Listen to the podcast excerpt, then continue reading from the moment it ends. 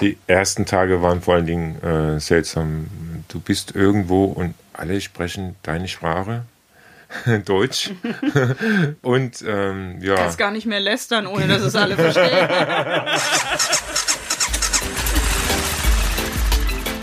Pegasus Podcast. Expeditionen mit den Ohren. Auf pegasoreise.de. Hallo, ihr hört den Pegaso Podcast. Wir sind hier auf dem Motorradreisetreffen von Horizons Unlimited im Juni 2014 und wir haben uns äh, in der letzten Sendung schon mit Reisenden unterhalten und auch in dieser Sendung geht es äh, um zwei Interviews mit ja, Motorradreisenden, die nach einer langen Reise zurück nach Deutschland gekehrt sind. Das ist zum einen der Panni von den Kratwarerbunden. Äh, die beiden waren dreieinhalb Jahre unterwegs auf Weltreise und sind jetzt hier. Und Panni hat einen Workshop gehalten zum Thema, wie man mit Menschen international auf der Welt gut in Kontakt tritt. Und zum anderen danach kommt ein Interview mit Heike und Filippo. Die beiden waren zwei Jahre unterwegs, haben eine halbe Weltreise gemacht und äh, haben dann beschlossen, wieder zurück nach Deutschland zu kehren und erzählen, wie es ihnen auf den Rest ihrer Reise ergangen ist. Aber wir fangen an mit dem Interview mit Fanny. Fanny, Simon und du, ihr wart dreieinhalb Jahre auf Weltreise. Ihr habt unheimlich viele Länder bereist und auch unheimlich viele Menschen kennengelernt. Und gestern Abend ähm, hast du einen Vortrag gemacht, wie man Menschen auf Reisen kennenlernt. Ja. Wir sind wahrscheinlich nicht die Einzigen, die das als vielleicht das Schönste am Langzeitreisen empfinden, mit Menschen in Kontakt zu kommen. Es ist nicht jedermanns Sache, aber wir fanden das eine ganz, ganz tolle Sache. Und man kann sich dabei auf den Zufall verlassen. Damit kriegt man schon eine ganze Menge Begegnungen. Aber es gibt durchaus ein paar kleine Tipps und Tricks, die uns so im Laufe der Jahre erst klar geworden sind, mit denen man seine Chancen doch deutlich erhöhen kann, ein so schönes Erlebnis zu haben. Mhm. Ja, genau. Du hast es alles mal so ein bisschen systematisiert und eine ganze äh, Reihe von Tipps gegeben. Ähm, zum Beispiel einen, dass man auch äh, absichtlich auffallen sollte mit, mit sich oder seinem Motorrad. Ja. ja, der Gedanke dahinter ist, man ist ja nicht nur selber schüchtern vielleicht in so einer Situation, sondern auch der Einheimische. Und es geht darum, einen Anknüpfungspunkt zu geben für eine Konversation. Das kann man machen, indem man grundsätzlich exotisch wirkt in gewissem Maße funktioniert das von ganz alleine, weil man ja schon eine andere Hautfarbe hat, das Fahrzeug auffällt, aus vielen anderen Gründen, aber man kann halt auch ein bisschen nachhelfen, dass man auffällt. Zum Beispiel war bei uns die Frage, wir haben in Nordamerika unsere Reise begonnen, ob wir nicht da uns die Fahrzeuge kaufen sollen, die Motorräder. Das ist A billiger und zum anderen spart man auch die Verschiffungskosten. Rückblickend muss ich sagen, ich bin heilfroh, dass wir es nicht getan haben, aus einem einzigen Grund. Weil dann hätten wir nämlich US-amerikanische Kennzeichen gehabt. Und zumindest in Nordamerika wären wir damit Locals, also Einheimische gewesen. Und wir hätten ganz, ganz viel Bonus verspielt, durch den wir so Kontakte geknüpft haben. Denn mit unseren deutschen Kennzeichen, auch wenn die Amis gar nicht wissen, was das für Kennzeichen sind, sind wir zumindest als außergewöhnlich oder exotisch aufgefallen und die Leute hatten einen Anknüpfungspunkt und sind auf uns zugekommen und haben gesagt, was sind das denn für Kennzeichen? Wo kommt ihr denn her? Wenn du dann gesagt hast, aus Deutschland, dann kam ganz oft eine Retour wie, ach, mein Opa, der ist aus Deutschland ausgewandert und wollte nicht mit zu uns kommen und dann grillen wir heute Abend oder ihr könnt bei uns pennen. Und so haben dann, sind so Begegnungen entstanden. Aber du brauchst einen Anknüpfungspunkt. Mhm. Zum Beispiel Aufkleber funktionieren ganz hervorragend. Seim schämt sich immer für meine Aufkleberparade am Motorrad und sagt, ich gebe damit an. Da hat sie auch nicht Unrecht mit. Aber sind halt auch ein Anknüpfungspunkt für eine Konversation. Die Leute gucken da drüber und sagen, ah, du warst auch auf dem gleichen Motorradtreffen wie ich oder ich bin auch mal auf diesem Campground gewesen. Oder es müssen auch nicht nur Motorradthemen sein, die man da, zu denen man mit dem Aufkleber quasi ein Statement abgibt. Als Anknüpfungspunkt funktioniert alles, wo man eine Gemeinsamkeit mit dem anderen hat. Und je kleiner diese gemeinsame Gruppe ist, desto besser ganz nebenbei bemerkt. Mhm. Ja, stimmt. Gerade bei diesen exotischen Geschichten, äh, zum Beispiel Brasilien-Aufkleber, daraufhin wurde ich schon ein paar Mal angesprochen und ich habe andere Leute angesprochen, wo ich gesehen habe, Mensch, die waren auch in Brasilien. Ja, aber ich meine zum Beispiel auch Hobbys oder andere Leidenschaften. Mhm. Du angelst gerne, da machst du halt irgendeinen Angelaufkleber mit einem Fisch da drauf. Oder du liebst eine Band, du bist bei der Freiwilligen Feuerwehr, Fußballclub, Fußballclub in Südamerika. Du kommst sofort ins Gespräch. Ich weiß gar nicht, wie oft ich anstatt mit Hallo oder sonst was mit dem äh, Namen von irgendwelchen deutschen Nationalspielern begrüßt wurde quasi. Mhm. Und in dem Moment hat halt der Einheimische einen Anknüpfungspunkt, ein erstes Thema, mit dem das Eis gebrochen werden kann. Und das funktioniert viel besser, als wenn man unnahbar da steht und nur die Mutigen es schaffen zu sagen, hallo, bist du mit dem Motorrad hier und ich wollte dich mal fragen. Mhm. Und es gibt natürlich Situationen, äh, wo man äh, auf, äh, auf Kommunikation angewiesen ist, weil man jemanden braucht, der einem hilft oder eine Information gibt oder irgendwie ja, sich besser auskennt als man selbst. Ja, da, so Situationen gibt es natürlich auch. Häufig sind die aus der Not herausgeboren, ob man nun am Weg fragt oder vielleicht eine Motorradpanne hat bei der man vielleicht wirklich Hilfe braucht oder auch Hilfe angeboten bekommt, die man gar nicht bräuchte. Speziell was das angeht, kann ich sagen, mehr als einmal hatten wir schon fatale Momente, die vollkommen unentspannt waren, wo wir echt ein Problem hatten. Und am Ende kam da eine menschlich großartige Begegnung bei raus, wo wir Freunden Tschüss gesagt haben und das am Anfang nie geahnt hätten, als wir noch mitten in dem Mist drin steckten und wir nicht wussten, wie wir das Problem lösen sollten. Also haben Pannen doch was Gutes? Ja, das ist die Theorie. Aber ich kann dir sagen, während du die Panne hast, denkst du nicht an die Theorie. Ja, du hast das beschrieben äh, als einen Lernprozess, den man so macht, äh, wenn man sich auf Einladungen einlässt. Ja, ja richtig. Also es wird ja oft von der inneren Reise gesprochen und um ehrlich zu sein, so schnell gehen die Veränderungen in der Regel nicht. Aber irgendwann wird einem dann doch bewusst, dass man sich in gewisser Weise verändert hat. Und einer dieser Aspekte, wo wir uns verändert haben, ist definitiv die Bereitwilligkeit, Hilfe anzunehmen und auch Einladungen anzunehmen. Mit Hilfe annehmen habe ich ja eben schon mal so kurz was zugesagt. Generell ist so die deutsche Mentalität oder zumindest meine, ich löse alle Probleme selber, die ich selber lösen kann. Und nur, wenn ich es nicht kann, bitte ich jemand um Hilfe. Ich habe jetzt gelernt, auch Hilfe anzunehmen, selbst wenn es nicht nötig wäre. Weil der Helfende freut sich darüber und es ist halt eine tolle Chance, in Kontakt zu kommen. Bei Einladungen ist es so ähnlich. So ein typisch deutsches oder sagen wir mal wieder mein typisches Verhalten früher war, irgendjemand lädt dich ein und sagt, ah, wollt ihr nicht bei uns grillen oder einen Kaffee trinken? 3 Uhr Oh, ja, dann gehen wir einfach woanders genau, dann suchen wir uns einen anderen. So, auf diesem Motorradreisetreffen sind auch verschiedene Workshops und in dem Raum, wo wir gerade waren, äh, mussten wir raus, weil da jetzt ein GPS-Workshop stattfindet. Und jetzt sitzen wir draußen. Wir waren gerade beim Thema Einladungen. Ja, richtig. So eine typische Situation, wo wir früher eingeladen wurden oder unsere Reaktion damals war, wir haben uns erstmal gefreut, bedankt, gesagt, super nett von dir, dass du uns zum Essen, zum Kaffeetrinken einlädst. Und dann haben wir immer ein Aber nachgesetzt. Und mit einer Erklärung oder Ausrede, an die wir auch selber geglaubt haben. Wir haben gesagt, wir müssen noch weiter. Das war ja meistens auch wahr, wenn wir mit normalem Jahresurlaub gereist sind. Und der Ablauf war fast immer der gleiche. Eine halbe Stunde oder eine Stunde später hast du gedacht, verflucht. Warum habe ich Nein gesagt? Ich hätte doch einfach das machen können. Das hätte schon irgendwie gepasst. Du hast dich immer geärgert. Aber trotz dieser theoretischen Einsicht hast du beim nächsten Mal wieder gesagt, hey, total nett von dir, aber und hast es wieder nicht gemacht. Aber so peu à peu klappt das dann immer besser und jetzt sind wir auf einem Level, wo wir eigentlich fast jedes Mal von ganz wenigen Ausnahmen abgesehen sagen, ja klar, gerne kommen wir mit, wir nehmen uns die Zeit. Und es ist immer spannend, mit den Menschen dann zu reden. Ja, ja ich glaube, das ist ein Lernprozess, der speziell uns Deutschen gut tut. Ich habe so das Gefühl, wir äh, haben äh, kulturell einfach irgendwie so ein Problem mit, mit Gastfreundschaft und da kann äh, Reisen manchmal ganz hilfreich sein. Und wenn man dann eingeladen wird, ähm, wird man ja manchmal konfrontiert mit äh, ganz seltsamen Sitten oder man weiß nicht genau, wie man sich verhalten soll. Ja. Also wenn man sich da zu viel Gedanken macht, ähm, das ist kontraproduktiv. Ganz im Gegenteil. Ich würde sagen, einfach drauf los. Das Wichtige ist, dass man versucht, sich auf die lokalen Sitten einzulassen. Wer das stur macht, so wie er das von zu Hause aus gewöhnt ist, das kommt, glaube ich, nicht als interessant an beim Gastgeber, sondern eher als Ablehnung oder ich weiß es besser oder wie auch immer.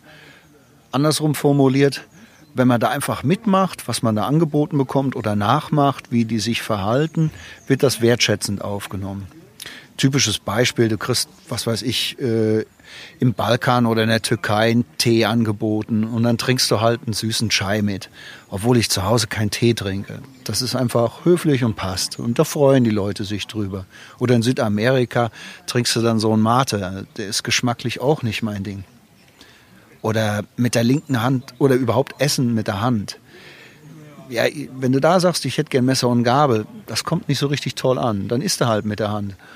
Und da Männer ja nicht gut zwei Sachen auf einmal machen können und man in solchen Situationen meistens auch Konversation betreibt, passiert es mir eigentlich fast immer, wenn mit der Hand gegessen wird, dass ich früher oder später mit der rechten und mit der linken Hand zu lange. Naja, und das weiß man ja zumindest theoretisch, linke Hand ist unrein, egal ob in Afrika oder Asien. Aber noch nie hat irgendein Gastgeber da wirklich Anstoß dran genommen. Den fällt das auf, dann wird schon mal geschmunzelt oder gelacht. Manch einer geht taktvoll drüber hinweg oder sie sagen auch hier mit der linken Hand, das machst du besser nicht. Aber ich habe ich noch nie erlebt, dass jemand ein Problem gehabt hätte. Also, wenn wir das verweigert hätten, wäre das, glaube ich, zehnmal schlimmer gewesen, als dass du was falsch machst dabei. Das gibt's nicht. Es wird einfach wohlwollend, wertschätzend angenommen, dass du versuchst, dich auf die lokalen Sitten einzulassen. Mhm. Und außerdem ist es ja auch mal spannend, was anderes zu machen. Und wenn es nur ist, dass man nachher weiß, Mate ist echt nicht mein Ding. Genau, im Zweifelsfall eher ausprobieren, weil manchmal gibt es ja auch äh, Getränke oder auch Essen, das ähm, ja für uns äh, Europäer, für uns Deutsche irgendwie total eklig ist. Ja. Ich habe von so Sachen gehört. Wir waren da zum Glück weitgehend von verschont. Für Saim war es hart, weil die ist so mehr oder weniger Vegetarierin und es gibt halt nur wenige Länder auf der Welt, wo das Konzept Vegetarier verstanden wird. Selbst wenn du es den Menschen erklärst, so richtig verstehen tun sie nicht, warum er es macht und auch nicht die Tragweite. Und dann gibt es noch so extreme Länder wie Argentinien oder Chile oder Brasilien, wo zweimal, dreimal am Tag Barbecue gemacht wird. Asado heißt das dann da unten. Mhm. Und die haben halt nur Fleisch da, nicht wie bei uns noch einen leckeren Salat oder mm, sonst irgendwas. Und dann hat die Seim schon mal dumm dagestanden, weil da, das ist ja auch ein bisschen peinlich für den Gastgeber, der sehr gastfreundlich sein möchte und den Gästen was bieten möchte. Und dann sagt der Gast, ja, tut mir leid, Fleisch esse ich nicht. Irgendwo kommt man dann auch an Grenzen, aber generell gilt, einfach drauf einlassen, auch mal über den eigenen Schatten springen, was kulinarisches angeht. Und der Gastgeber wird sich darüber freuen. Du hattest gerade von den Gemeinsamkeiten gesprochen und äh, was natürlich immer eine Gemeinsamkeit ist bei Motorradreisenden, dass sie mit Motorrad reisen und dass es eben halt auch in anderen Ländern Menschen gibt, die dasselbe tun. Ja, genau. Ich habe eben schon mal das Stichwort schüchtern gebracht wir sind auch nicht so die allermutigsten oder ähm, redewütigsten. Deswegen fällt es uns immer viel leichter, mit Menschen, mit denen wir was gemeinsam haben, ins Gespräch zu kommen. Wenn wir irgendwo eingeladen werden bei Leuten, die auch Motorrad fahren, dann macht man halt die erste halbe Stunde Smalltalk, wo man ankommt. Der Gastgeber sagt direkt, ah, das sind eure Transalps, was habt ihr denn da umgebaut? Oder du sagst, dann zeig mir doch mal dein Motorrad. Und so wärmt man auf. Nach einer halben Stunde ist das dann schon egal weil dann kennt man sich schon ein bisschen besser und dann kann man auch über ganz andere Themen reden. Aber wir finden es halt einfacher, so mit den Menschen ins Gespräch zu kommen. Und uns interessiert das ja auch am ehesten, wie Leute in anderen Ländern leben, die ähnliche Interessen haben wie wir. Hm. Also das finde ich noch mal spannender, als in Anführungszeichen normale Menschen kennenzulernen. Genau, und ihr wart auch dann äh, auf einigen Motorradtreffen weltweit. Ja, Motorradtreffen ist natürlich super easy, weil die Verhaltensmuster, die Regeln in der Subkultur und auch die Programmpunkte, das ist letztendlich überall auf der Welt ähnlich. Am extremsten ist es bei, bei den Bands. Die könnte man wirklich weltweit austauschen. Immer der gleiche Musikstil, immer. Und wenn es von Band ist oder von CD, sind es auch echt die gleichen Bands überall auf der Welt. Und es gibt halt Pokalverleihung, äh, es gibt Wettbewerbe. Aber auch die Menschen verhalten sich ähnlich. Das funktioniert. Du bist sofort unter Freunden, obwohl du in einem wildfremden Land bist. Hm. Da könntest du eigentlich schon eine wissenschaftliche Arbeit drüber machen, ne? über Motorradtreffen weltweit und Motorradszenen. Ja, ganz bestimmt. Der Huber Verlag in Deutschland hat nicht ohne Grund haufenweise promovierte Chefredakteure, die sich mit solchen Themen beschäftigen. Nee, das ist wirklich kein Witz. Zum Beispiel der ehemalige Chefredakteur der Bikers News, der hat über äh, Motorrad-Tankgemälde promoviert. promoviert. Und im Tätowiermagazin müsste ich nachdenken, wo drin. Aber es gibt wirklich echt einige Leute in diesem Verlag, die dann zu solchen Subkulturthemen promoviert haben. Ja, es ist ja auch äh, interessant und äh, ja, aus soziologischer Sicht bestimmt äh, kann man da einiges so herausholen. Ja, Du hast erzählt, es gibt Campingplätze, die ausschließlich für Motorradfahrer sind. Ja, nach unserer Wahrnehmung ist das ein vorwiegend nordamerikanisches Phänomen. Ich kenne außerhalb von Nordamerika nur noch zwei in Frankreich, wo ich aber selbst noch nie war. Das Konzept dahinter ist, dass wirklich alles außer Motorrädern verboten ist. Da darf noch nicht mal die Freundin mit dem Truck hinterher, die muss draußen stehen bleiben. Es sind nur Motorradreisende erlaubt. Und das gibt es in unterschiedlichen Ausprägungen, zum Beispiel in der Hauptstadt von Alaska, in Anchorage. Da betreibt der Harley-Dealer so einen Campingplatz. Der ist umsonst, für alle Marken offen. Und ich muss ehrlich sagen, auch wir waren als Honda-Fahrer da absolut willkommen. Nicht die klischeemäßigen Vorurteile dieser Marke gegen alle anderen Marken. Und da kann man umsonst campen mehrere Tage, inklusive heißer Dusche, gratis Kaffee und echt netten Leuten. Ich glaube sogar Wi-Fi gab es umsonst. Aber es gibt auch einige kommerzielle. Da waren wir auch auf einer ganzen Reihe. In Kanada, in Alaska und auch in den Lower 48. Und zum Beispiel der beste, den ich persönlich kenne, das ist der Toad Rock Campground in British Columbia, Nelson, wo auch das MRT Kanada immer stattfindet. Ich glaube, wir waren insgesamt dreimal da, jeweils über mehrere Tage und Pi mal Daumen waren im Schnitt pro Übernachtung 30 andere Motorradfahrer da. Also nicht nur beim MRT, sondern am ganz normalen Tag. Das heißt mit anderen Worten, jeder Tag auf so einem Motorradcampingplatz ist einfach wie ein kleines Motorradreisetreffen, wo es genauso abläuft wie auf einem Motorradreisetreffen. Da wird viel Bier getrunken und da wird über ein einziges Thema geredet, Motorradreisen. Äh, Gibt es da eigentlich auch ähm, diese, diese Szene, Unterteilungen, die wir hier so kennen? Da gibt es die Rennfahrer, da gibt es die Harley-Fahrer, da gibt es die, die Shopperfahrer äh, und dann eben halt die äh, Reisenden mit ihren Enduros. Ist das äh, wirklich eine Sache, die die Leute trennt oder ist das eher so etwas, was in unseren Köpfen stattfindet? Ähm, ja, die, die Kasten oder Schubladen sind vielleicht anders bezeichnet in den einzelnen Ländern oder Kontinenten, aber im Prinzip gibt es das eigentlich überall, diese Unterscheidung. In Nordamerika sind zum Beispiel die Motorradreisenden, das sind Adventure Rider. Ich habe keine Ahnung, ob ein bestimmtes Modell einer bestimmten deutschen Motorradmarke da sich dran anlehnt oder ob es ein purer Zufall ist. Aber Adventure Rider ist da oben einfach jemand, der, was man bei uns eine Reiseenduro nennt, fährt. Und ja, zum Beispiel ein anderer signifikanter Unterschied war die Szene in Neuseeland und Australien. Weil ich fahre in Deutschland auch oft auf Motorradclub-Treffen. Und da hast du so die ganz harte Liga von den weltweit bekannten Clubs wie Hells Angels, Bandidos, Gremium und so weiter. Das vermischt sich aber auch mit normalen Motorradfahrern in Deutschland. Und in Australien und Neuseeland ist das wirklich strikt getrennt. Da sind also die, die harten Rocker wirklich schlimme Jungs.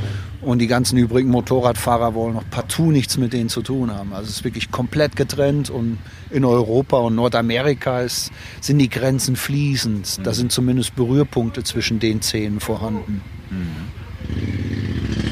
Genau. Stichwort Adventure Riders. Ähm, es gibt ja auch das ADV, das Adventure Rider ähm, Forum aus den USA.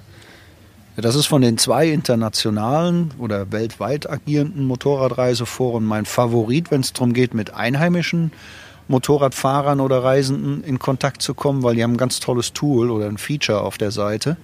Das ist die Tenspace Map, also die Zeltplatzkarte, wörtlich übersetzt.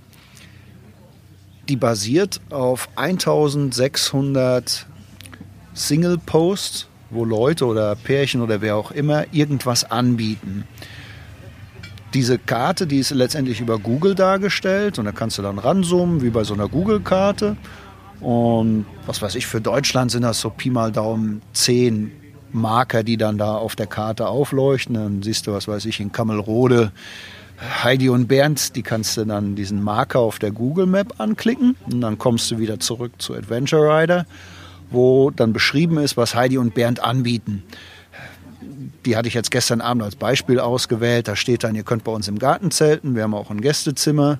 Wir bieten euch eine Waschmaschine an und die Werkstattbenutzung und unsere Tools. Außerdem werden wir euch satt machen und jeden Abend mit deutschem Bier abfüllen. Der letzte Punkt ist bestimmt ausschlaggebend, warum viele Leute bei Heidi und Bernd dann wohnen wollen. Und wie gesagt, von der Sorte von Angeboten gibt es 1600 weltweit. Und durch dieses Tool, dass du da auf der Karte schön zoomen kannst und gucken kannst, wo deine Route hergeht, ob da irgendwelche potenziellen Gastgeber sind, ist das sehr komfortabel. Das ist eine echt geile Sache. Vor allen Dingen in Nordamerika ist ein Wahnsinnsangebot. Hm. Genau, dann gibt es das Horizons Unlimited äh, Bulletin Board Hub, H-U-B-B. Ähm, gibt es sonst noch auf der internationalen Ebene was Vergleichbares oder sind es eigentlich diese beiden? Ne? Also ich würde sagen, das sind die beiden. Bestimmt gibt es noch mehr, aber das sind die ganz großen. Eine Alternative dazu ist, wenn man in Kontakt mit Leuten kommen möchte, übers Internet, über nationale Foren zu gehen. Teilweise sind die auf Englisch, das ist dann noch einfach. Manchmal ist es ein bisschen schwieriger, wenn die Nationalsprache wie bei den Brazil Riders Portugiesisch ist. Aber selbst ich finde das nicht schwierig. Ja,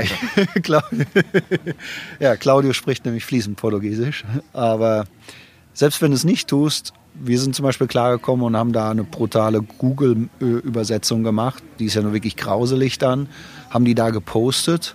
Aber weil die halt auch niemals sonst Kontakt in ihrem Forum haben mit Leuten, die kein Portugiesisch sprechen, war denen das egal. Die haben sich mal gefreut, ganz andere Leute da zu haben. Und wir haben dann trotzdem viele Antworten bekommen und Einladungen, sodass es funktioniert hat. Und da gibt es einige. Äh, also wir haben sechs oder acht nationale Foren genutzt und im Prinzip kann man die für viele Länder finden, wenn man einfach ganz normal mit einer Suchmaschine umgehen kann. Mhm. Muss man sich halt anmelden und dann postet man da und sagt, ich komme aus Deutschland, meine Hobbys sind. Habt ihr nicht Lust, uns mal kennenzulernen? Weil wir fänden es spannend, rauszufinden, wie Motorradfahrer bei euch in eurem Land leben. Mhm. Und da wird Resonanz kommen. Ja. Genau, also die Erfahrung haben wir auch vor zwei Jahren zum Beispiel in Portugal gemacht. Da haben wir das zum ersten Mal auch ganz gezielt geguckt nach portugiesischen äh, Motorradreiseclubs und äh, so zum Beispiel auch den Clube XD, also den XD-Club, äh, getroffen, kennengelernt und die Leute, die eben halt auch ja, total nett waren, auch über sprachliche Grenzen. Einige haben dann von sich aus äh, Englisch gesprochen, geschrieben, obwohl wir es natürlich gesagt haben, hier so ein bisschen Portugiesisch, das geht schon. Aber wie du schon sagst, die geben sich Mühe, die haben da richtig Spaß dran und äh, haben uns dann auch äh, großzügig als BMW-Fahrer aufgenommen, obwohl es der XT-Club war. Sehr, sehr großartig. Ähm, ja, und damit sind wir eigentlich auch schon bei den sozialen Medien, so etwas wie Couchsurfing. So etwas habt ihr auch benutzt? Äh, ja, in gewisser Weise ist es für uns zweite Wahl. Damit will ich jetzt nicht negativ sein, aber ich habe ja eben schon mal beschrieben, es ist leichter, das Eis zu brechen oder warm zu werden mit jemandem, mit dem man was gemeinsam hat. Deswegen nehmen wir am liebsten Kontakt zu Motorradreisen auf. Aber sei es, weil man auch mal eine andere Perspektive haben möchte oder weil man in einem Land Einheimische kennenlernen möchte, wo es praktisch keinen Motorradfahrer gibt. Zum Beispiel Iran, äh, und bestimmt noch ein paar andere Länder, dann hat man mehr Chancen, wenn man zum Beispiel über Couchsurfing geht. Also um bei dem Beispiel mit dem Iran zu bleiben, ich kenne nur einen einzigen. Motorradreisen ist auch noch falsch, der ist nämlich ein ziemlicher Lügner und Betrügner und Lump und Abzocker. Und dafür gibt es aber vielleicht tausend Leute, die im Iran über Couchsurfing anbieten, dass sie gerne Fremde aufnehmen würden um mal Infos aus erster Hand von jenseits ihrer Geheimpolizei kontrollierten Land zu bekommen. Ein anderes Stichwort, äh, was du auch genannt hast, ist das äh, Woofing. Was ist das? Willing Workers on Organic Farms. Das ist ein internationales Netzwerk. Ähm, es agiert weltweit, aber es ist ganz stark vor allen Dingen in Australien nach meiner Erinnerung. Im Prinzip geht es da um Organic Farms, aber du darfst dich da als potenzieller Gastgeber oder Arbeitgeber auch registrieren, wenn du irgendwas mit Organic machst. Also ganz krasse Beispiele waren äh, Nackt-Hostels, wo also alle Gäste und Angestellten nackt rumlaufen. Und die haben dann im Garten ein Salatbeet und das Salatbeet wird halt organisch bewirtschaftet. Und damit sind sie qualifiziert, am WUF-Netzwerk teilzunehmen. Egal Da ob wart ihr auch? ich wollte dahin, aber naja, was soll ich sagen? Es wäre schon kurios gewesen, hat aber aus diversen Gründen nicht geklappt.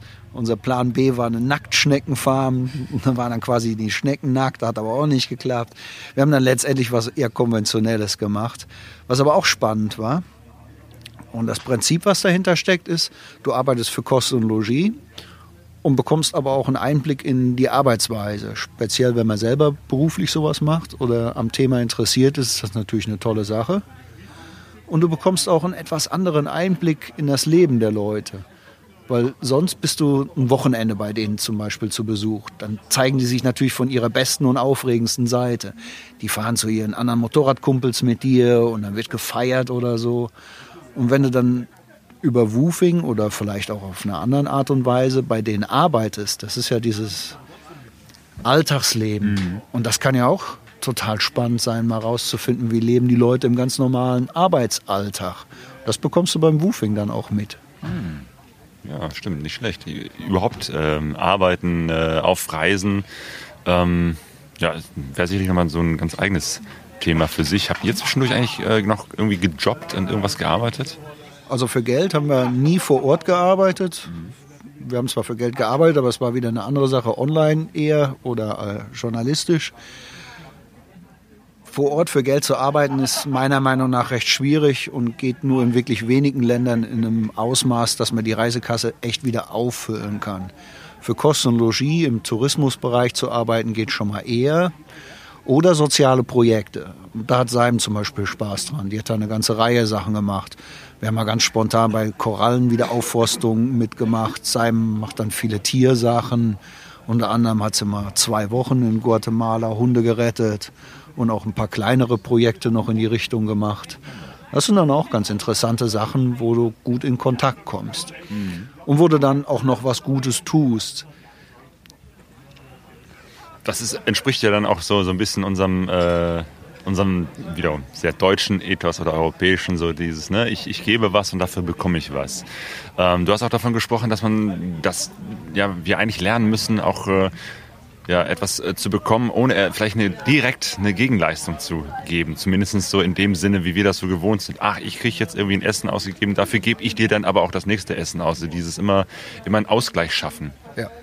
Also als Deutscher wächst man bewusst oder unbewusst mit einem extremen Bedürfnis nach Fairness auf. Und Fairness, etwas negativer formuliert, ist Aufrechnen. Das ist durchaus edel motiviert bei den meisten Deutschen, die ich kenne oder die so ähnlich erzogen wurden wie ich. Aber das muss nicht immer ausgeglichen sein, schon gar nicht materiell. Ich habe oft den Vorbehalt gehört, ihr könnt euch doch nicht von armen Leuten einladen lassen, denen esst ihr doch das Essen weg. Das ist Quatsch. Pauschal sage ich, das ist Quatsch. Denn diese armen Leute, die haben einen Grund, warum die das machen. Entweder folgen die einer religiösen Regel oder ganz, ganz oft sind die einfach nett. Und die freuen sich, wenn du das annimmst. Und wenn du ablehnst, werden die nicht denken, puh, da habe ich aber Glück gehabt, weil er hätte uns echt das Mittagessen für morgen weggegessen. Sondern die sind enttäuscht, wenn du es nicht machst.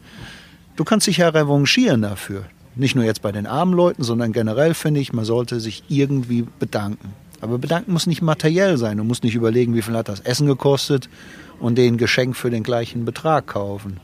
Du kannst das auch durch Wertschätzung ausdrücken, indem du ihnen zuhörst oder Infos gibst, die sie sonst nicht bekämen. Oder wenn du bei Motorradfahrern zu Besuch bist und der, der Gastgeber fährt mit dir zu seinem Club oder zu seinen Kumpels, dann machst du halt ein tolles Kompliment vor seinen Kumpels und sagst, wow, also der Juan, der uns hier bewirtet, der ist schon echt eine coole Sau und super nett. Also so hat uns kaum einer geholfen. Oder Jungs, also hier auf der Party, wir sind echt beeindruckt. So saufen wie ihr kann keiner auf der ganzen Welt. Das ist ein, eine Wertschätzung und ein Dankeschön für eine, die Gastgeberleistung, die die wiederum gebracht haben. Ja, ja Stichwort Saufen. Äh, Alkohol ist ja, glaube ich, auch nochmal ein gutes Schmiermittel, um äh, mit Menschen in Kontakt zu kommen. Ja, Also ich sage ganz ehrlich, wenn ich so leicht angetrunken, nicht betrunken, aber leicht angetrunken bin, bin ich kontaktfreudiger, etwas mutiger auf Menschen zuzugehen. Fremdsprachen gehen mir deutlich besser von der Zunge, selbst welche, die ich vorher gar nicht gesprochen habe. Und man hat auch weniger Hemmungen mit Pantomime zum Beispiel, einfach irgendwas vorzumachen, wo die anderen sich dann auch drauf einlassen. Das ist schon echt eine Hilfe, um in Kontakt zu kommen, auf beiden Seiten. Ähm, ja, auf eurer Seite gradvarabunden.de ähm, hast du ja ähm, nicht nur eben halt über eure Reise und das, was ihr so erlebt, geschrieben, sondern äh, auch mehr und mehr so Tipps ähm, eingebaut. Teilweise in Text, dass man so unter dem Text sieht, da und da ist äh, der GPS-Punkt. Aber da gibt es auch mittlerweile eine ganze Reihe so von, von Einzelseiten, wo nochmal aufgelistet ist, wo es Treffpunkte gibt oder wo es äh, sich lohnt hinzufahren. Ja. Wir haben zum einen die Länderinfos für alle Länder, in denen wir gewesen sind. Und da finden sich dann auch Informationen zum Beispiel zum Motorradtreffen, ob es jetzt einzelne Motorradtreffen sind oder für manche Regionen so Überblicksseiten, wo dann in Kalenderform für drei, vier Länder oder einen ganzen Kontinent alle Motorradtreffen dargestellt werden. Wir haben aber auch noch eine eigene Unterseite oder Kategorie bei uns mit Anlaufstellen für Motorradreisende. Das sind Orte oder Gastgeber oder auch vielleicht kommerzielle Hostels, die sich einfach den Motorradreisenden verschrieben haben. So ein Beispiel für einen Idealist, das wäre La Posta 1 und 2 in Argentinien und Chile, vor allen Dingen den argentinischen La Posta de Moto Viajeros, den kennen sehr viele. Aber auch kommerzielle Sachen wie die Villa Kunterbund zum Beispiel das sind echte Erlebnisse, mal da gewesen zu sein. Villa Kunterbund ist absolut backpackerfreie Zone. Da dürfen nur Motorradreisende hin. Und auch da ist jeder Abend wie ein kleines Motorradreisetreffen. Hm. Und von der Sorte haben wir halt in einer separaten Kategorie auf unserer Homepage ganz, ganz viele aufgelistet, die wir empfehlenswert finden. Hm. Ja, genau. Es lohnt sich auf jeden Fall ne, bei gradfahrerbunden.de zu schauen. Eure Reise ist ja vorbei. Und ja, was machst du jetzt so? Was macht ihr so? Nach der Reise ist vor der Reise. Wir träumen schon wieder. Also ich versuche jetzt im Moment vom Motorrad Reise schreiben zu leben. Mal gucken, ob das gelingt. Es macht mir auf alle Fälle großen Spaß. Das ist schon mein erster Schritt. Wenn ich von Spaß jetzt noch unsere Miete bezahlen könnte, wäre ich glücklich. Hm. Okay. Wir bleiben dran und werden uns bestimmt nochmal widersprechen. Ähm, ja, danke, Pani, erstmal soweit. Ja, war mir ein Vergnügen, Claudio. Ja, was ich nochmal spannend fand bei dem Thema mit Menschen in Kontakt treten, was der Panni ja hatte, ähm, ich fand das jetzt auch so bei den beiden. Wir haben ja Pani und Simon vor über vier Jahren bei, auch bei einem Horizons Unlimited Meeting kennengelernt und ähm, wir haben die ja nur einmal getroffen eigentlich, aber waren ja ab da dann immer äh, wieder in Kontakt. Ähm, ähm, über Facebook und äh, Claudio, du hast auch ein Interview oder Interviews geführt ähm, mit den beiden, mit Panny und Simon. Und irgendwie dadurch hatte man auch irgendwie das Gefühl, dass man die ganze Zeit mit denen in Kontakt ist und äh, immer wieder was mitkriegt und ähm, ja, und als wir uns jetzt das erste Mal eigentlich nach dieser langen Zeit getroffen äh, haben, war das irgendwie für mich so ein Gefühl, als ob äh, wir uns auch schon vorher getroffen haben. Ja, das ist so. Ne? Die sozialen Medien und auch unsere Blogs. Ne? Ich habe deren Reise mitverfolgt, die haben verfolgt, was wir so zwischendurch gemacht hatten. Wir wussten voneinander und konnten da im Prinzip direkt anknüpfen. Ja, und dadurch, dadurch bleibt man einfach dran. Ne? Wo ist jemand gerade? Was machen die? Ja, und wen wir auch auf diesem Treffen kennengelernt haben vor ein paar Jahren, war, das äh, war der Filippo. Und äh, Filippo war damals noch solo, hat aber schon gesagt, dass er in seinem großen LKW, mit dem er gekommen äh, ist, noch ein Plätzchen für ein zweites äh, Motorrad für eine potenzielle Partnerin hat. Und ähm, ja, ich glaube, sein Wunsch ist relativ schnell danach äh, in Erfüllung gegangen, weil er hat dann auf einem nachfolgenden Horizons Unlimited Meeting die Heike kennengelernt. Und nee, das war sogar auf demselben Treffen. Die haben sich da kennengelernt. Oh, so schnell ging das. Zack. Wunschdenken und dann die Erfüllung. Naja, auf jeden Fall haben die sich da kennengelernt und sind ja relativ kurze Zeit danach aufgebrochen zu einer ja, großen Reise. Und äh, darüber hat die Heike auch gestern berichtet im großen bunten Zirkuszelt. Einige sind hier zurückgekehrt von ihrer Weltreise. Ich sitze jetzt hier in einem Wohnwagen von Heike und Philippe und ihr seid ganz, ganz frisch zurückgekehrt. Erst vor drei Wochen äh, seid ihr von eurer zweijährigen Weltreise zurück nach Deutschland gekehrt und seid jetzt hier auf dem Horizons Unlimited Treffen, an dem Punkt, wo im Prinzip eure Geschichte vor, weiß ich nicht, vier Jahren angefangen Ja, hat. genau, ja. Vor vier Jahren haben wir uns hier kennengelernt. Und ja, so hat das alles angefangen. Dann haben wir uns verliebt hier und sind ähm, zwei Jahre später dann auf Weltreise zusammengegangen und waren zwei Jahre jetzt unterwegs und sind jetzt seit zwei Jahren, äh, seit drei Wochen wieder zurück hier nach der Reise. Ja, genau. Wir hatten ja zwischendurch mal ein Interview gemacht mit euch beiden, als ihr gerade so im, äh, in Südostasien unterwegs wart. Ihr habt äh, hier auf dem Horizons Unlimited noch einen Vortrag gemacht über eure Durchquerung von Myanmar. Ihr wart die Ersten, die zumindest offiziell äh, auf Motorrädern durch Burma, Myanmar gefahren seid. Und ja, seid dann ganz durch Südostasien gefahren und wart dann in Australien und Neuseeland. Wie ist es euch da ergangen? Ja, ja, wir sind dann irgendwann mal in Australien angekommen, nachdem äh, unsere Motorräder mal kurz verschollen waren. Der Container ist dann aus, erst nach Singapur und dann eben dann irgendwann in Australien angekommen. Gut. Australien an sich äh, ist eine große Insel, sehr groß und hat uns äh, sehr gut gefallen. Zum Teil die Strecken sind, muss man erleben, muss man erfahren. Die Einsamkeit, aber nach ein paar Monaten wird es dann schon ein bisschen zäh. ja. Wart ihr im Outback unterwegs? Wir waren überall unterwegs und äh, im Outback, in, an der Ostküste, an der Westküste. Es waren, glaube ich, 23.000 Kilometer in sieben Monaten, die wir in äh, Australien erfahren haben. Ja, am Ende würde ich fast sagen, sieben Monate waren zu lang, oder? Was meinst du? Ja, ich glaube, also wenn ich jetzt zurückgucke, dann hätten wir hätten drei Monate in Australien oder so auch gelangt, dass wir ähm, das Land kennenlernen. Und es ist halt, es ist zwar riesig und, und es gibt viel zu sehen, aber es ist doch immer irgendwie die gleiche Kultur. Die Ja. Landschaft ist auch nicht so viel Unterschiede und es ist immer die gleiche Sprache. Es ändert sich nicht so viel. Und nach sieben Monaten war, haben wir gesagt, war jetzt ein bisschen zu viel eigentlich. Aber ansonsten, ich, also ich fand Australien schon toll und vor allem das Outback, also wirklich dieses Ja. ganz klassische Outback, so diese, das, das Nichts dort. Also du, du fährst irgendwo hin und da ist kein Mensch und du fährst 500 Kilometer und du siehst niemanden, du hörst, du kannst irgendwo campen, du siehst keine künstlichen Lichtquellen, du hörst keine Geräusche. Und, und wenn du willst, kann es sein, dass du eine Woche oder noch länger niemanden siehst, da kommt keiner vorbei, du bist alleine. Und das ist schon ein ganz großartiges Erlebnis. 1000 Kilometer durch, durchs Nichts zu fahren. Auf Pisten. Auf Pisten, ja. Ja, ja. ja, es ist. Ja, in drei Monaten kann man nicht die äh, ganz Australien erfahren, aber man kann eben auch dann viel auslassen. Ne? Weil, ja, du fährst eben eine Woche, dann bist du in einer vielleicht anderen Landschaft. Du brauchst manchmal auch ähm, über einen Monat, aber es ist trotzdem noch die gleiche Kultur. Ne?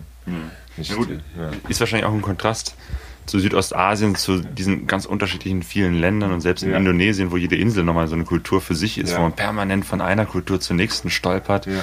wo ganz, ganz viele Menschen sind und dann kommt man plötzlich in Australien an, einer Kultur, die im Vergleich zu Asien wahrscheinlich unserer europäischen doch viel, viel ähnlicher ist.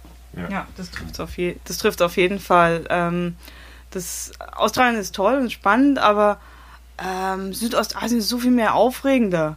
Also gerade allein durch die, durch die Variation, du bist dauernd in einem neuen Land und ähm, hast dauernd, siehst was Neues. Aber auch die, die Kultur in einem Land äh, ist, die ist so verschieden von uns, dass es einfach viel, viel aufregender auch ist. Also das, das war schon, ja, es gibt irgendwie mehr her als Australien. Aber wie gesagt, Australien war auch, auch ganz toll.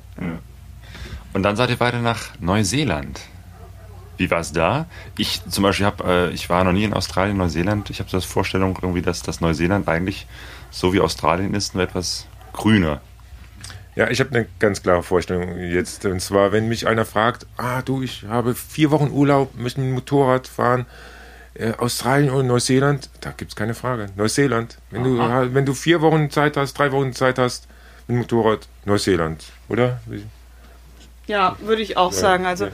Neuseeland ist eigentlich nicht wie Australien, weil äh, Neuseeland ist unglaublich abwechslungsreich und du kannst auf an einem Tag kannst du durch eine Landschaft fahren, die sieht aus wie in den Alpen. Da hast die Gletscher und die Berge und, und, und Bergseen und am Nachmittag bist du am Strand und da hat es Farnbäume und, und palmähnliche Vegetation. Und dann kannst du weiterfahren in eine große Stadt. Und am übernächsten Tag bist du bei dem Vulkan und in einer subtropischen Landschaft im Norden. Also die, die Variation dort ist, ist riesig und ist auf einer relativ kleinen Fläche. Ich glaube, so groß wie, wie Großbritannien. Und das ist auch alles, also es ist, ja, die, die Landschaft ist sehr, sehr spektakulär auch. Für mich kommt noch hinzu, die Australier waren äh, nett und freundlich, ja. äh, aber die Kiwis sind die nochmal. Kiwis sind super. super nette Menschen einfach, auch die wir dort getroffen Aha. haben. Die sind alle riesig freundlich und hilfsbereit und ist auch ganz entspannt alles. Also ja, ja, ja, ja. klasse Land zum Reisen auf jeden Fall. Jo. Eigentlich hattet ihr dann noch vor, ähm, weiter nach äh, Nord-, Südamerika, Afrika zu reisen, also wirklich einmal komplett um die ganze Welt zu reisen. Äh, habt dann aber beschlossen, dass jetzt erstmal ein Punkt ist und ihr zurück nach Deutschland kehrt. Äh, ja, diese, dieser Entscheid, der ist irgendwann gereift. Da waren wir in Australien unterwegs. Und es war so der Zeitpunkt, da waren wir ungefähr anderthalb Jahre äh, on the road. Gestaltet sie mir ja mit ähm, Open Open End, Open genau. End, wir sind eigentlich losgefahren, haben gesagt, wir bleiben auf jeden Fall ein Jahr unterwegs und aber ansonsten Open End. Wir schauen mal, wie lange es uns gefällt, wie lange es uns Spaß macht. Und in Südostasien haben wir gedacht, ach, eigentlich ist es klasse, das Geld reicht auch. Komm, wir machen Australien, dann gehen wir weiter nach Südamerika. Und dann aber in Australien haben wir dann irgendwann realisiert, so, na, das ist wir werden müde. Also wir, das, also es gab eigentlich verschiedene Gründe, aber einer der Hauptgründe war, dass wir müde wurden, dass man, man fängt an, das nicht mehr so zu genießen wie am Anfang. Also du kommst an die tollsten Plätze der Welt und die Menschen fliegen um die ganze Welt, um das zu sehen. Und wir stehen da und sagen, ja, das ist toll hier, aber ja. Ja, das ist wieder ein Strand mit 50 Kilometer Sand in jede Richtung, wo du ja. schaust und kein Mensch da. Ja, toll. Ja, ist ganz nett. Wir haben überall ein paar Palmen und schöne Menschenleer, ja. ja. Und wenn wir dann ein, ein, Foto gepostet haben und dann, wow, prima, ja, ist halt immer so. Genau. Ja. Und haben halt gesagt, das ist eigentlich nicht das, was wir wollen. Wenn wir reisen, dann wollen ja. wir sagen, das ist total super, das ist großartig und das ist das Tollste der Welt. Und das, dieses Gefühl, das hatten wir irgendwann nicht mehr. Und dann dachten wir, hm, vielleicht sollten wir eine Pause machen. Und wir haben auch vermisst. Und dann kam dazu, dass wir mhm. manche Sachen vermisst haben. Die Arbeit. Ja. Und, äh, ich habe angefangen, die Arbeit zu vermissen. Was habe ich mich gefreut, wenn wir ein Problem hatten mit dem Motorrad? Ja, Filippo hat schon die Motorräder boykottiert, damit er wieder was arbeiten konnte. oder, oder wenn wir jemanden getroffen haben, der ein Problem hat mit seinem Auto oder, oder äh, mal haben wir äh, äh eine Yacht repariert mit der Wasserversorgung Ach, was habe ich mich immer gefreut. ja, die Arbeit, die, so Projekte haben ja. mir vor allen Dingen gefehlt. Ja, ja. auch mal wieder wirklich das, den Kopf richtig zu benutzen und nicht. Ähm, klar, du hast immer was zu tun, Zelt aufbauen, einkaufen, überlegen, wo fährt man hin, was macht man heute, wo kriegt man was zu essen, wo schläft man. So es wird nie langweilig, ja. aber du, ähm, du benutzt dich den Kopf so, wie wenn du ein richtiges Projekt hast oder eine Arbeit oder so. Meine, was wir nicht vermisst haben, ist ein, von 8 Uhr bis 5 Uhr im Büro zu sitzen. Ja. Nicht mhm. diese Tatsache, aber so mhm. was Sinnvolles zu tun zu haben, eine Herausforderung. Das hat uns irgendwann auch gefehlt. Ja. Und dann auch ganz simples Heimweh nach der vertrauten Kultur, nach den Menschen, nach den Freunden, Familie. Solche Sachen. Ja. Das, das fehlt einem halt auch. Und ein Zuhause fehlt einem. Mhm. Ein Platz, der nur dir gehört, weil Zelt ist kein Zuhause und ein Hotel ist auch kein Zuhause. Und selbst wenn wir irgendwo eingeladen sind, ist es, da kann die Gastfreundschaft noch so groß sein, ist halt doch nie dein Zuhause. Und das ist irgendwann fehlt einem das doch. Ein, ein Ding für sich, irgendwas, was einem selber gehört. Dann habt ihr euch äh, irgendwie entschlossen zu sagen, okay, wir machen jetzt noch Neuseeland und dann kehren wir zurück nach Deutschland. Ja. Genau, ja. ja. ja. das war der Entschluss, haben wir gesagt, nee, das ja, es macht keinen Sinn, das jetzt irgendwie durchzuziehen. Und ich meine, wir müssen niemandem was beweisen. Das ist, wir machen das, weil es uns Spaß macht und nicht, um zu beweisen, dass wir um die Welt fahren können oder irgend sowas. Und ähm, ja, dann haben wir gesagt, nee, das, wir gehen jetzt nach Hause und Ja, wir bauen uns wieder was auf dort. Dann. Jetzt sind wir allerdings schon auf der anderen Seite von der Kugel, also machen wir noch Neuseeland Genau. auf jeden Fall. Ja. Und dann. Das ja, war, das war klar. Das, das genau. war klar. Ja, ne? Neuseeland wollten wir unbedingt sehen und klar, ich meine, wenn du schon in der Ecke bist, dann ist es nur noch ein Katzensprung gewesen. Und Genau. So schnell kommt man da auch nicht mehr hin. Ne? Eben, Ja. genau, ja. Jo, dann habt ihr gesagt, wir kehren zurück nach Deutschland. Wie ist es, nach zwei Jahren, nach so einer langen Reise, äh, zurück in die Heimat zu kehren? Ja, die ersten Tage waren vor allen Dingen äh, seltsam. Du bist irgendwo und alle sprechen deine Sprache, Deutsch. äh, und ähm, ja, kannst gar nicht mehr lästern, ohne dass es alle verstehen.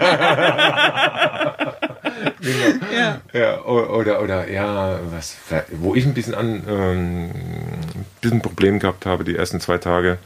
Wir hatten ein kleines Auto von meinem Bruder bekommen und äh, die fahren hier alle auf der falschen Seite, alle Rest. Wir sind ja fast zwei Jahre links gefahren. ja, dann, ja, genau. Und Südostasien, äh, Australien, Neuseeland, man fährt überall links. Ja, alles äh, fährt links, äh, wo wir waren. Und äh, ab und zu kam dann, wenn ich mal am Steuer war, von, von der Heike ein kurzer Brüder rü äh, rüber, andere Seite. Filippo hatte echt Probleme am Anfang. Ja.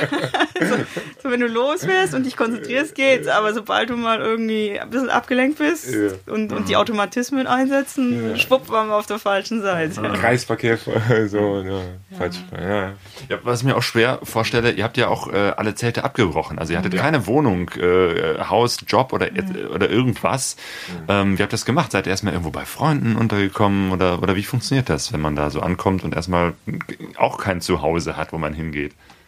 Ja, am, am Anfang haben wir jetzt, äh, die ersten Wochen haben wir äh, bei Philippus Bruder äh, gewohnt. Er hat ein großes Haus und ähm, eine kleine Wohnung noch, die, die leer war. Und da konnten wir jetzt erstmal unterkommen. Ähm, ja, am Anfang war es schon ein komisches Gefühl, klar, wieder irgendwie in einem festen Haus, in einer festen Wohnung zu sein und, und Aber ein schönes Gefühl. war auch ein ne? schönes Ja, Gefühl, ja, also, genau. Und dann haben wir halt angefangen, ähm, ja, unser Leben ein bisschen wieder zu sortieren. Also das, dazu gehört dann auch so, ach, wir haben ja da noch Kartons, schauen wir mal, was da überhaupt ist. Es war ein bisschen wie Weihnachten jeden Tag. Ach, guck mal, was wir hier noch haben. Und Genau. wusste ich gar nicht mehr. Ja, es war noch dazu, wo wir die Kartons gepackt haben vor über zwei Jahren, was uns auch wichtig, wir haben ja viel entsorgt und Ja. äh, aber äh, das Wichtigste eben aufbewahrt in den Kartons und dann, ach Gott, das war wichtig. Du hast jetzt ein bisschen anderen, das eine oder andere, was ich äh, eingepackt habe, oh ja, so wichtig ist es Ja, jetzt bei nicht. manchen Sachen haben wir uns gefragt schon, warum haben wir die aufgehoben? Und Genau. wir haben damals schon so viel entsorgt.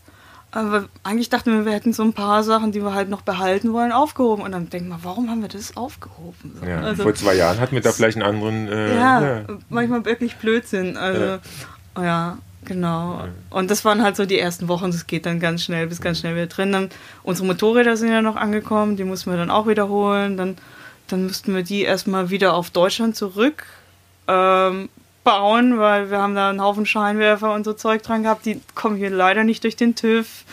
Und die brauchten halt wieder einen neuen TÜV, die Motorräder. Ist ja Also- schon lange abgelaufen. Ja, die war schon lange abgelaufen. Das interessiert ja keinen außerhalb von Deutschland. Und so, das hat uns dann auch noch beschäftigt. Und ähm, dann, ja, natürlich auch wieder ähm, Job suchen.